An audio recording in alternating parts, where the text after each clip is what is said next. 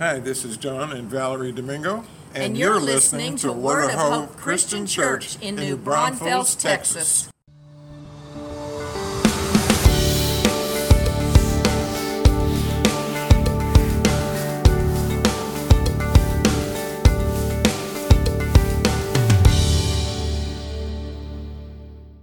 Hey there, folks. Hi, how are you? I'm Pastor Tim with Word of Hope Christian Church in New Braunfels, Texas, and I'm excited to be with you today. It is Sunday, May 29th. Friends, we have finally made it. We have made it to the final lap. It's been an encouraging and inspiring sermon series through the book of James, and we've learned a lot from James. He's the half brother of Jesus and pastor of the church in Jerusalem, and there's been a lot to learn. Remember, each week we tackled two big ideas the first week was testing and perseverance. Week two was listening and doing. Week three was faith and works. Last week, week four, was speaking and boasting. And this week, we're finishing strong with waiting and praying. I'll tell you more in a moment. But right now, let's do just that. Let's pray.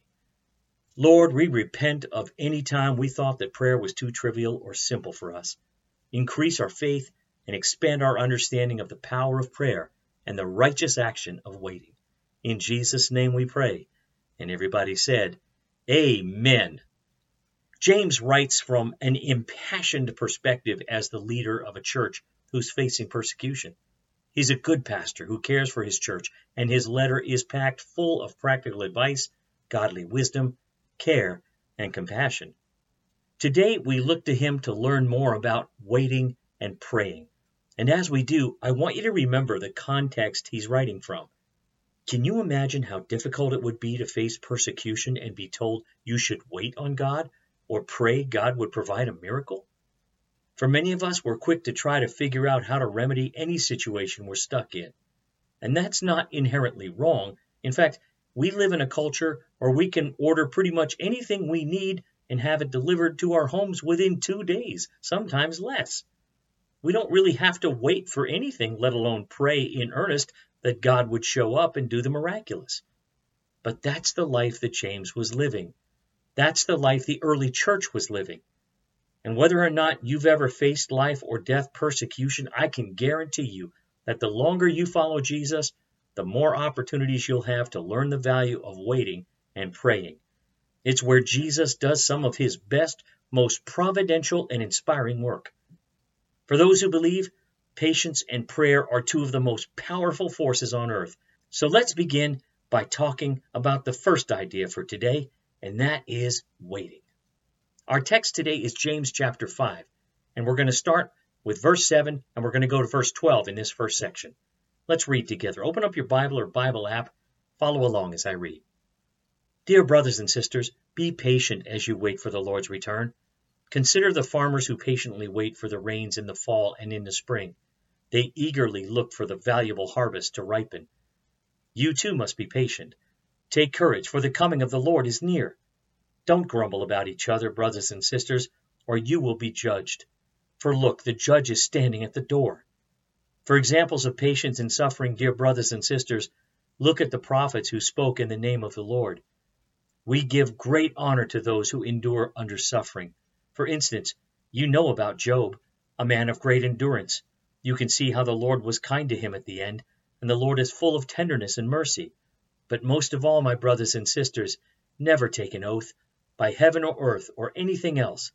Just say a simple yes or no, so that you will not sin and be condemned. Be patient. What an incredible way to start the passage. What a powerful encouragement for believers, both ancient and modern. Patience is one of the eight fruits of the Spirit, as outlined by the Apostle Paul in Galatians 5:22. And patience is one of the core characteristics of those who follow Jesus. Look once again at verse 7. This time we'll look at verse 7a, the very first part. It says, Dear brothers and sisters, here it is, be patient as you wait for the Lord's return. There are several things that jump out of that first statement. First and foremost is patience. James is saying that Believers are to be patient even in the midst of injustice. The believers needed to endure, trust in God through their trials, and refuse to try to get even for wrongs committed against them. But patience doesn't mean inaction. There was work to be done, serving God, caring for one another, and proclaiming the good news. The next thing that jumps out from this passage is the object for which the community is patient for. You see that there is an end point, a time when patience will no longer be needed. The return of the Lord was front and center to the early church.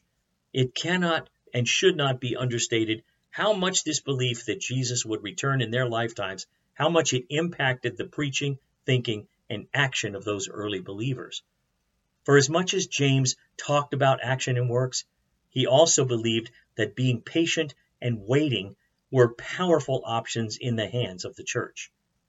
Now let's look at the second part of verse 7 again, 7b, along with verse 10. Verse 7b reads, Consider the farmers who patiently wait for the rains in the fall and in the spring. And then verse 10, For examples of patience in suffering, dear brothers and sisters, look at the prophets who spoke in the name of the Lord. So James has us looking at farmers and then looking to the prophets. These are practical examples of patience that he points to. For the farmers, patience must be exercised and developed between the rains. It means that God's way is seldom the quick way, but it's always the complete way.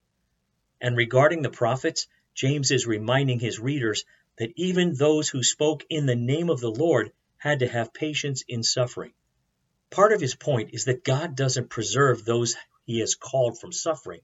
Instead, he preserves them in suffering. And then in verse 11, take a look at that. James makes the ultimate point and encourages the church to remember the story of Job. Job's best work was as a teacher, one who had suffered and could help us cope with suffering. His life is an example that we need to follow. Job may have complained, no doubt, but he did not stop trusting or obeying God. And the Lord did deliver and restore him. The believers, after all the suffering they've endured so far, were encouraged not to give up that God would deliver and reward them.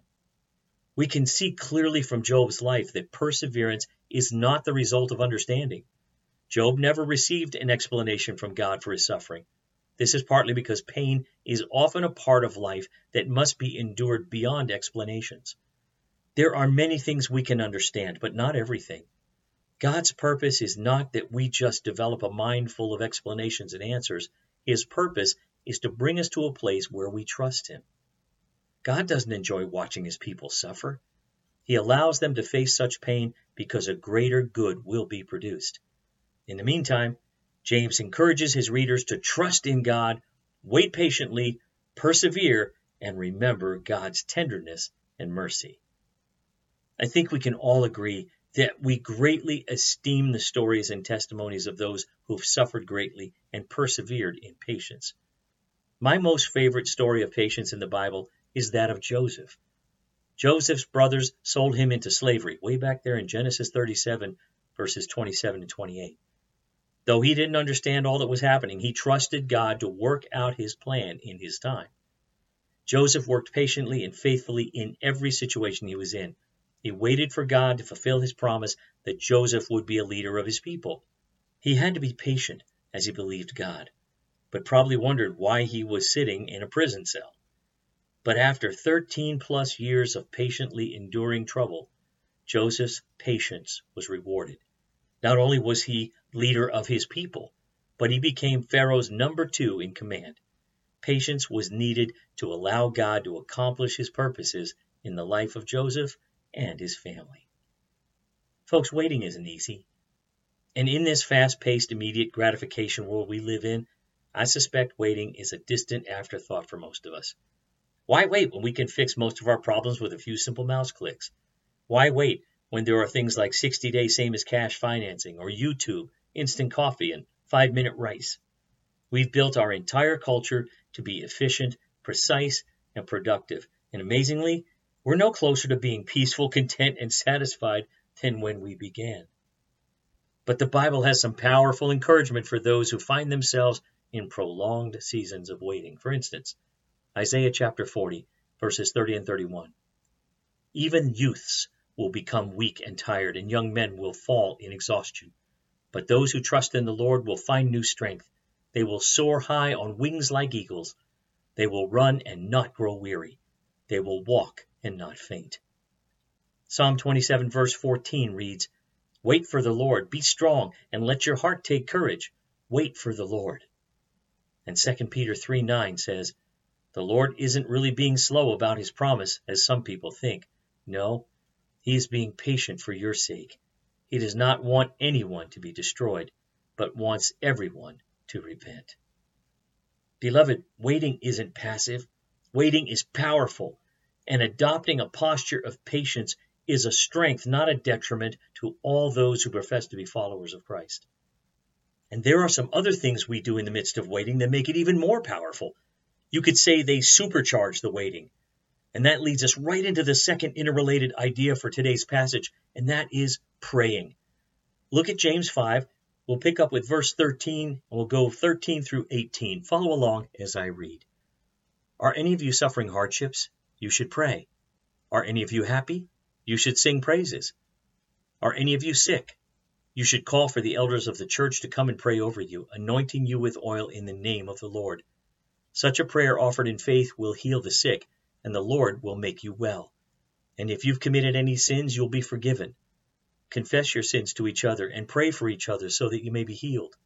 The earnest prayer of a righteous person has great power and produces wonderful results. Elijah was as human as we are, and yet when he prayed earnestly that no rain would fall, None fell for three and a half years. Then, when he prayed again, the sky sent down rain and the earth began to yield its crops. You know, this section of James, it almost starts off like one of those Michael W. Smith worship songs when it asks, Are you in trouble? Pray. Are you happy? Pray louder. Are you sick? Call someone else and have them pray. You know what I mean? It's lovely. The response to every one of these situations is the same, which really begs the question should that be our default response too? Let's look at verse 13. It says, Are any of you suffering hardships? You should pray. Are any of you happy? You should sing praises. You know, there's many responses to suffering. Some of us worry, some of us vow revenge against those who've caused the suffering. Some of us let anger burn inside of us, and some grumble. But James says the correct response to suffering is to keep on praying about it. This is not necessarily a prayer for deliverance from trouble, but the patience and strength to endure it. Also, if we're fortunate enough to be happy, we should thank God by singing praises to the Lord. Because our praise is directed to God, singing is actually another form of prayer. Then in verse 14, James says, Are any of you sick? You should call for the elders of the church to come and pray over you anointing you with oil in the name of the Lord. You know, one characteristic of the early church was its concern over and care for the sick. Here, James encourages the sick to call for the elders of the church for counseling and prayer. The elders were spiritually mature people responsible for overseeing local churches. The elders would pray over the sick person, calling upon the Lord for healing. Then they would anoint that person with oil in the name of the Lord. And as the elders prayed, they were to voice clearly that the power for healing resided in the name of Jesus. So let me ask you should prayer be a habitual response to each and every situation we may or may not find ourselves in? Well, absolutely yes. And more than just yes, but yes, it's actually the will of God for your life. Listen to what Paul writes in 1 Thessalonians 5, verses 16 to 18. Always be joyful, never stop praying. Be thankful in all circumstances. Here it is. For this is God's will for you who belong to Christ Jesus. Isn't that awesome? Church, the will of God is that we would always rejoice, always pray, and always give thanks. Now, I know how impossible this all sounds. For most of us, we find it hard to even sneak away for 15 minutes to pray, let alone praying and rejoicing all day long. But let's suspend our disbelief for a moment and just consider the heart behind this instruction. Look at verses 15 and 16 of the text. They read, Such a prayer offered in faith will heal the sick, and the Lord will make you well. And if you've committed any sins, you'll be forgiven. Confess your sins to each other and pray for each other so that you may be healed. The earnest prayer of a righteous person has great power and produces wonderful results. Let's look closely. In verse 15, we can see that the prayer must be from a sincere heart with trust in and obedience to God, and no doubt. Faith is the role of the leaders who are praying, not the sick person. It is possible that the sick person's faith is exercised in calling the elders, And also, if there's a need for confession, the elders will be able to minister to that individual. The process ensures dependence of believers on each other. So, who does the healing? Not the elders or the oil, but the Lord Himself does the healing. Does this mean that every prayer for healing guarantees that God will heal the sick person? It's really important to note here that the prayer offered is a prayer offered in faith, not only the faith that believes God can heal, but also the faith that expresses absolute confidence in God's will. A true prayer of faith will acknowledge God's sovereignty in his answer to that prayer. It's not always God's will to heal those people who are ill. A prayer for healing must be qualified with a recognition that God's will is supreme. Sin may or may not be the cause of the illness, but an opportunity for confession is given, and the elders are there to receive it. No demand for confession is given, but the opportunity is given that anyone who has committed sins will be forgiven. The condition is important because all too often we are prone to assume that sin is the cause of someone's suffering. The Bible does teach that sin can cause sickness, but it also notes clearly that this is not always the case. Now, in verse 16, James writes, Confess your sins to each other and pray for each other so that you may be healed. The earnest prayer of a righteous person has great power and produces wonderful results. It's not God's plan that his people be alone. Members of Christ's body should be able to count on each other for support and prayer, especially when they're sick or suffering. The elders should be on call to respond to the illness of any member of the church, and they should stay alert to pray for the healing of anyone who is sick. But we are often not only guilty of hesitating to lean on each other in our sickness and weakness, we're even more hesitant to confess our sins to each other. When Christians are really working to share each other's troubles and problems, the world does take note, and we become closer to fulfilling the law of Christ. Loving your neighbor as yourself it does include, above all else, praying for him or her. Also, the earnest prayer of a righteous person has great power and wonderful results because the person who is praying is righteous. Listen to this the person is not sinless, but he or she has confessed known sins to God and is completely committed to Him and trying to do His will. Again, we can say that the righteous people get what they want in prayer because they want what God wants. The Christian's most powerful resource is communication with God through prayer. It is the instrument of healing and forgiveness and is a mighty weapon for spiritual warfare. The results are often greater than we ever thought possible. The earnest prayers of the righteous are powerful, beloved. Singing songs of praise in the midst of suffering is powerful as well. And as we learned last week, our words matter, and in the kingdom economy, they carry immeasurable value. So if you want to supercharge the waiting and maximize the returns on your patience, then add prayer to the waiting. Whether you're in trouble, happy, sad, or sick, make a habit of prayer and trust that every word offered up to the Lord carries with it the power to effect change in the midst of your circumstance. This is the attitude Elijah had when he prayed again and again and again that the rain would fall on the land. He said to Ahab in 1 Kings 18, verses 41 to 46, Go get something to eat and drink, for I hear a mighty rainstorm coming. So Ahab went to eat and drink, but Elijah climbed to the top of Mount Carmel and bowed low to the ground and prayed with his face between his knees. Then he said to his servant, Go and look out toward the sea. The servant went and looked, then returned to Elijah and said, I didn't see anything. Seven times Elijah told him to go and look. Finally, the seventh time the servant told him, I saw a little cloud about the size of a man's hand rising from the sea. Then Elijah shouted, Hurry to Ahab and tell him, Climb into your chariot and go back home. If you don't hurry, the rain will stop you. And soon the sky was black with clouds. A heavy wind brought a terrible rainstorm, and Ahab left quickly for Jezreel. Then the Lord gave special strength to Elijah. He tucked his cloak into his belt and ran ahead of Ahab's chariot all the way to the entrance of Jezreel. Obviously, we know Elijah was one of God's chosen prophets of old. But Pastor James reminds his hearers here in verse 17 that at the end of the day, he was still just a human. The extraordinary thing he did was pray fervently and believe. The result was that God brought healing rain on the land. Folks, prayer matters. And when you add fervent prayer in the mouths of the righteous, you supercharge the season of waiting. For those who believe, patience and prayer are two of the most powerful forces on this earth. As we bring our time in the book of James to a close, I want to reiterate the care and compassion James had for his church. I believe that same compassion extends to all who have read this letter through the centuries.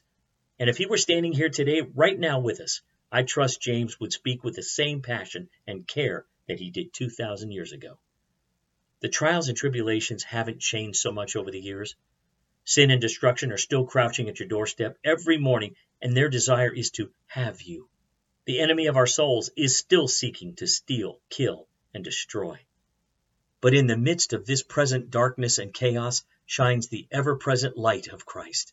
His glory, power, and majesty won't fade away, and some day sooner or later he'll return for his bride, the church. I pray we would take to heart the encouragement of Pastor James. I pray we would persevere in the testing. We would be doers of the word and not hearers only. I pray that we would be known for both our faith and our works, that our mouths would be filled with praise, and that we would be marked by our deep commitment to prayer and patience. These characteristics have set us apart from the world for hundreds of years, and there's no reason to think that's going to change anytime soon. So, over the next few weeks, take one or two of these big ideas from the book of James and ask God to expand your courage and increase your strength. Ask Him to use you in the lives of others to shine the light of the gospel in the midst of darkness. And do it all with faith that God will see you safely through until the very end. Jesus reminds us in Matthew 28, verse 20, And be sure of this, I am with you always, even to the end of the age. Thanks for listening. God bless you. Go in peace.